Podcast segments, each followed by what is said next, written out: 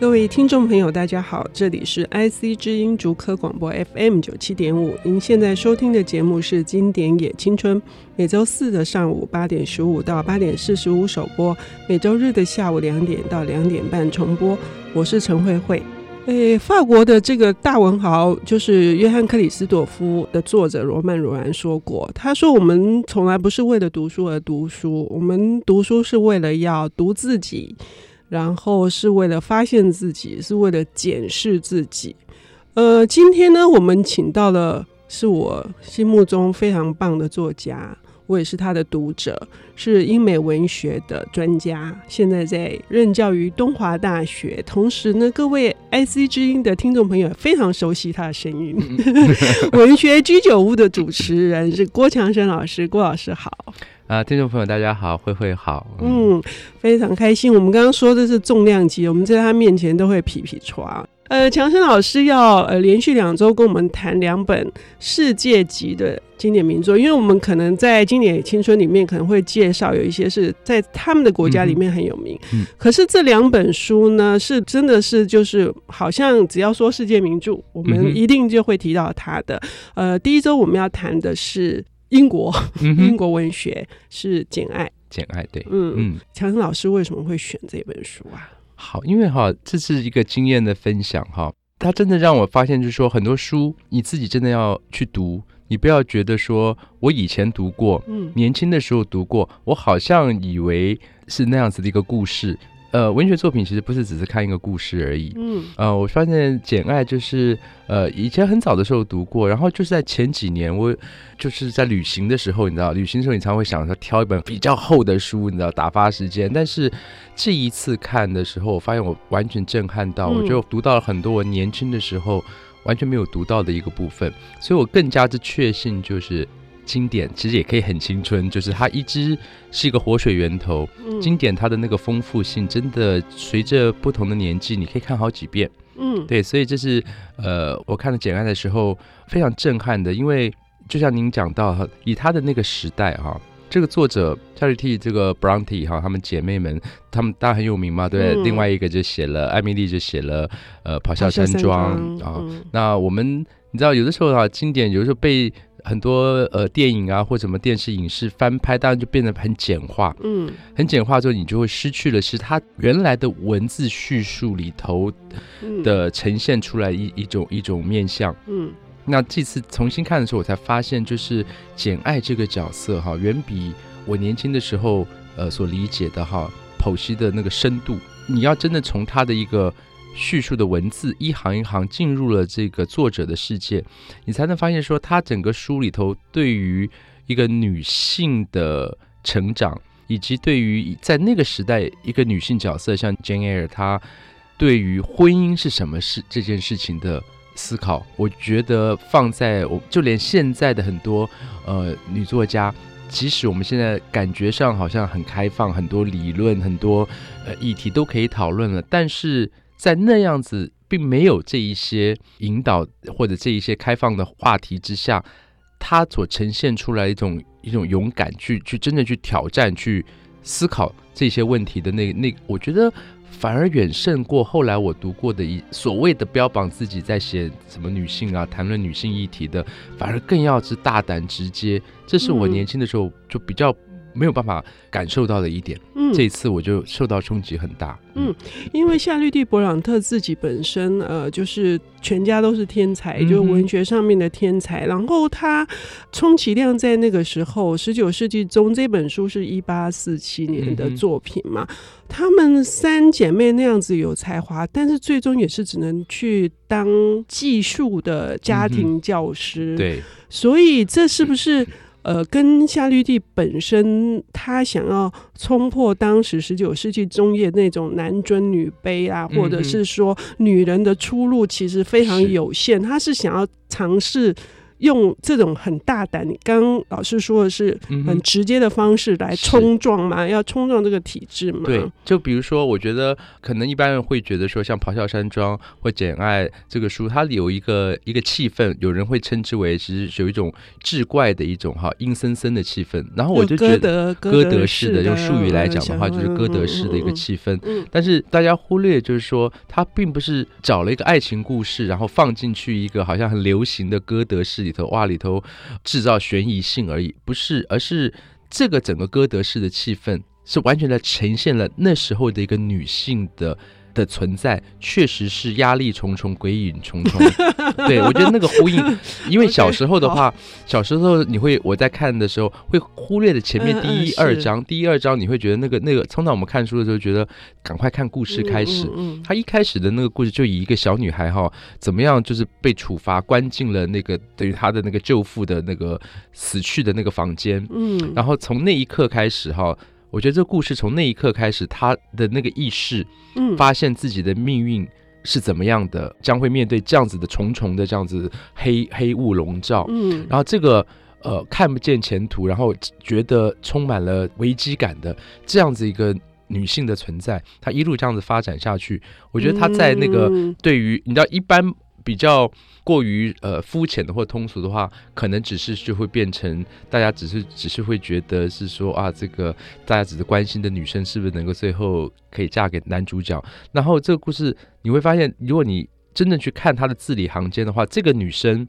因为她是第一人称的叙述，嗯、她很多地方是对自己哈，她会看着镜子，或者她常常这种看着镜子对自己讲话，她对自己的一种批判，就你看看你。啊，你觉得你这样子一个女孩子，你看看你的长相，你看看你的这个出身，什么？我觉得那种是呃，跟我们想象当中觉得一个女主角她很善良，她很美丽，所以就会有人疼爱。以前我们会常常有些故事，我们会被这样子的东西去被制约掉，而是会忽略了，其实这个女主角从头到尾，她对自己的不满意啊，她对自己的一种非常的是苛刻，或者她知道。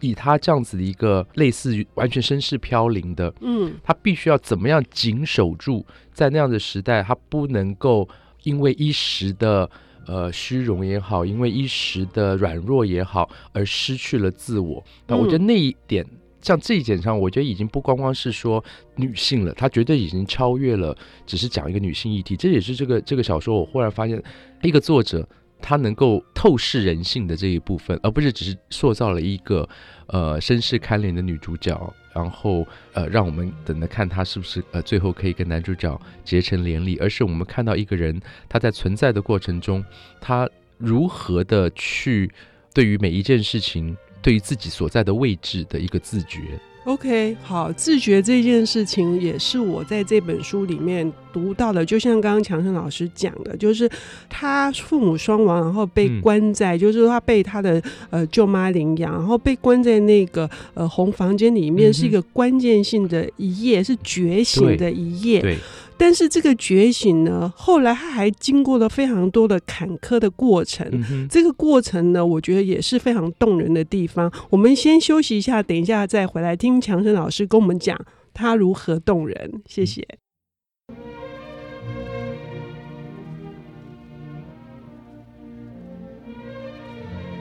欢迎回到 IC 之音竹科广播 FM 九七点五。您现在收听的节目是《经典也青春》，我们今天请到了东华大学外文系的教授郭强生老师，他来为我们导读这本世界经典名著《简爱》。刚刚我们已经提到了，这本书不是那么简单的是一个孤女奋斗的故事，嗯哼，那中间有很多转折的过程，呃，也不是为了要用呃，就是一个戏剧性的这样子的。表现来阐述一个这个身世飘零的女性，她如何就是真的是赢得了，得到了她最终她我们一般世俗所认为的幸福。嗯哼，这里面有更深传达的是那个女性的觉醒的这一块。刚刚呃，强生老师提到这这里，可是我比较好奇的是说，作者夏绿蒂·布朗特有提到说，他写这本书是想要表达。并不是有一些地方好像是你一定要去强调一些用道德的这一件事情，比、嗯嗯、如说他跟这个那个 Rochester 的 Rochester 这个他们之间这这样子的一个最后虽然是有一个美好的结局，嗯、可是可能在当时的那个社会也是非常受到。所以我这一次呃再去重看《简爱》的时候，你知道我才发现。这个夏绿蒂她多么想要打破，就是所谓那时候的一种罗曼史的对于所谓的把女性变成了一个纯粹只是情感动物，而缺少了女性身为女性更不可或缺的，就是她她理性的那一部分很重要。是是是，你你知道你你不去看她的叙述的那个方式，你如果只是看情节，你只看那种改编之后删节过的，你很难感觉出来夏绿蒂在字里行间所透露出来的就是。一个女性，你要有这样的一种一种思考，一种理性，而不是只是只是善良。因为一般的，你知道，很多那时候的罗曼史通俗读物就把女，生描写的一个很纤弱的女性，会等着白马王子或者一个男人来拯救她。很明显的，她是对于这样子的一种洗脑。另外的另外呃这样子的故事，她是采取一种，我觉得是。绝对在他那个时代是相当具有革命性的。像你讲到的，他跟那个庄园男主人，呃，那男主人就是，比如说，我们就讲到，他其实是个矮胖的，有了年纪的，呃，完全貌不惊人的，绝对不是一个呃帅哥。呃，而且以你知道一开始，我觉得这个夏绿蒂描写简爱跟这个男主人 Rochester 的呃相处的时候，一开始。男主人的意思就是来过来坐，我四坐那种感觉。嗯、可是马上的那个简爱在第一天晚上就会意识到，我在这个男人面前，嗯，绝对不能让他觉得我就是一个你可以用金钱或者是你用这种呃男尊女卑的方式，那。像这种细节，年轻的时候看着你会忽略，对，对，对，你会发现他在他会描写他的动作，那他他要怎么做，嗯、他要怎么穿，在这个男人面前，嗯，嗯嗯。好像这种地方，你知道就你就会发现说，身为一个一个女性，尤其在那样子一个年代，怎么样守住自己，不让自己被看作是一个附属品，被看作是一个性玩物，嗯、甚至被看成只是一个呃，就算是正式的老婆，你也相只不过就是个悲女，嗯，啊，其实尤其因为她什么都没有。所以他谨慎的就是尊严了，他自己他自己非常强调这一点，对，所以你就看到一个，我觉得这一点上不光是对于女性，我觉得对于所有的人，我看的时候很感动，就是说人有，尤其在这个时代，我在重看这个书的时候，人多少人会觉得尊严这个东西还值钱，那反而是在这样这个女生，她没有任何的资源的情况之下，她也不是貌美的女生，是，然后矮小，对，呃，瘦弱苍白，是。那我们会怀疑说，你凭什么还把自己摆在一个那个位置？你你凭什么有尊严？嗯、但是尊严是你争取来的。嗯、所以我看这本小说，嗯、年纪大了再看才知道说，尊严这个东西不是说人家尊不尊重你，而是你做了什么事情去赢得了那个尊严。嗯、那这个故事里头，大家可能电影上。一般电影都可能会比较带过的一段，就是其实当他发现了男主人其实他只其实是有前妻的，有结婚记录了，嗯啊，那为什么要逃跑呢？你知道，对一个女生来说，我没有一个真正的明媒正娶，如果我们的关系是一场欺骗的话。啊，这样子的感情他是不能接受的，所以他逃出了呃那个庄园，而且分文不取的，对，分文不取逃出，嗯、然后他被一家是一个很善良的一个牧师，嗯啊，年轻的牧牧师跟他的姐姐很好的一个一户人家，嗯、然后那个当然在一起，他们相处的很好，那那个牧师也对简爱表达了爱意，嗯、啊，那因为他要去呃远方。去布道，嗯啊，要去发展一个新的教区，去印度。结果呢，他跟简爱的说法就是说，我相信你是一个非常能干的，绝对可以帮助我在当地啊，怎么做事，什么传道的一个女性。然后简爱那时候的反应就是说，那你只需要一个好的姐妹就好了。我希望你，你你这样子看待我，我绝对是你的好姐妹，我绝对会支持你。但是他觉得伴侣。不是骑在这样子的基础上面，嗯嗯。嗯、你不能因为这样子的原因跟我求婚，嗯，所以你知道他又拒绝了一个看似大家会觉得说这么好的婚姻，你又不要，嗯，那牧师在那个时候也是很受人尊敬的，你也也也算是很很不错的这样子一个家庭，他又拒绝了，嗯，你知道年轻的时候会觉得在他这就不是只是说一般戏剧性的，你知道，故意制造技巧，把把那戏要再拖长，嗯、再看他这个，然后结果他唯一等到了这样那个故事，当然是比较呃戏剧化，就是他其实有远方的呃亲戚有留遗产给他，嗯，他反而是有了遗产，得到了遗产之后，他再回去。找那个已经已经失明在大火当中，嗯、呃，已经败落的那那个呃，Rochester，、嗯、他那时候才回去，而且愿意跟他在一起。对，对。嗯，大家都觉得说这个故事真的说起来的话一点也不美啊，嗯，那为什么你要呃最好的时候不嫁，反而你要他对方最落魄的时候，他反而回去愿意陪伴他？嗯、这就是他自己认为说所谓的伴侣是这个意思，并不是谁。呃，对谁有用？嗯，而是说，反而在这个基础上面平等的。嗯，我觉得那个平等、那个尊严这个概念，在这个整个《简爱》这本书里头，其实是一个大家比较忽略掉的一部分。对，对，而且在当时来说，它是意义非凡的，嗯、然后是石破天惊的。是尤其是这个简爱，他这种力争上游的过程当中，他、嗯、在面对。即使那种爱情后面的这个身份跟地位的诱惑的时候，是是他还是是。那种节制，我对于他呃，就是强生老师的用语是理性，我我完全认同。还有就是他在对于每一件事情，他有那种节制的这种 美德，嗯、我觉得非常的了不起。是，就是说，一个女性如果她深深的知道那些东西救不了自己，嗯哼，对，如只有自己的放在一个平等跟有尊严的位置上，他才有可能。他在每一次的挫折当中，他就学到了一个新的东西，嗯、比如说他前面他放在孤儿院里头，嗯、他看到那里头的多么的伪善，或者多么呃在欺凌这些可怜的孩子说，说所以他采取的不是他另外那个死去的朋友，嗯、就是我每天跟主祷告，嗯、我觉得呃人是善良的，然后我我我我我原谅他们，他采取的态度不是，他是很理性的说，嗯、我就要好好的把法文念好，嗯，我好好的把知识学好，嗯，所以你知道他不是只是说。一个纯粹感性的，就是那种说、嗯、啊，我我我以爱心原谅你们所有这些、嗯、这这些人，没有他的他的理性就是说，那我就要学得本事，嗯、所以他以优异的成绩，对不对？学校留他下来做老师的，嗯、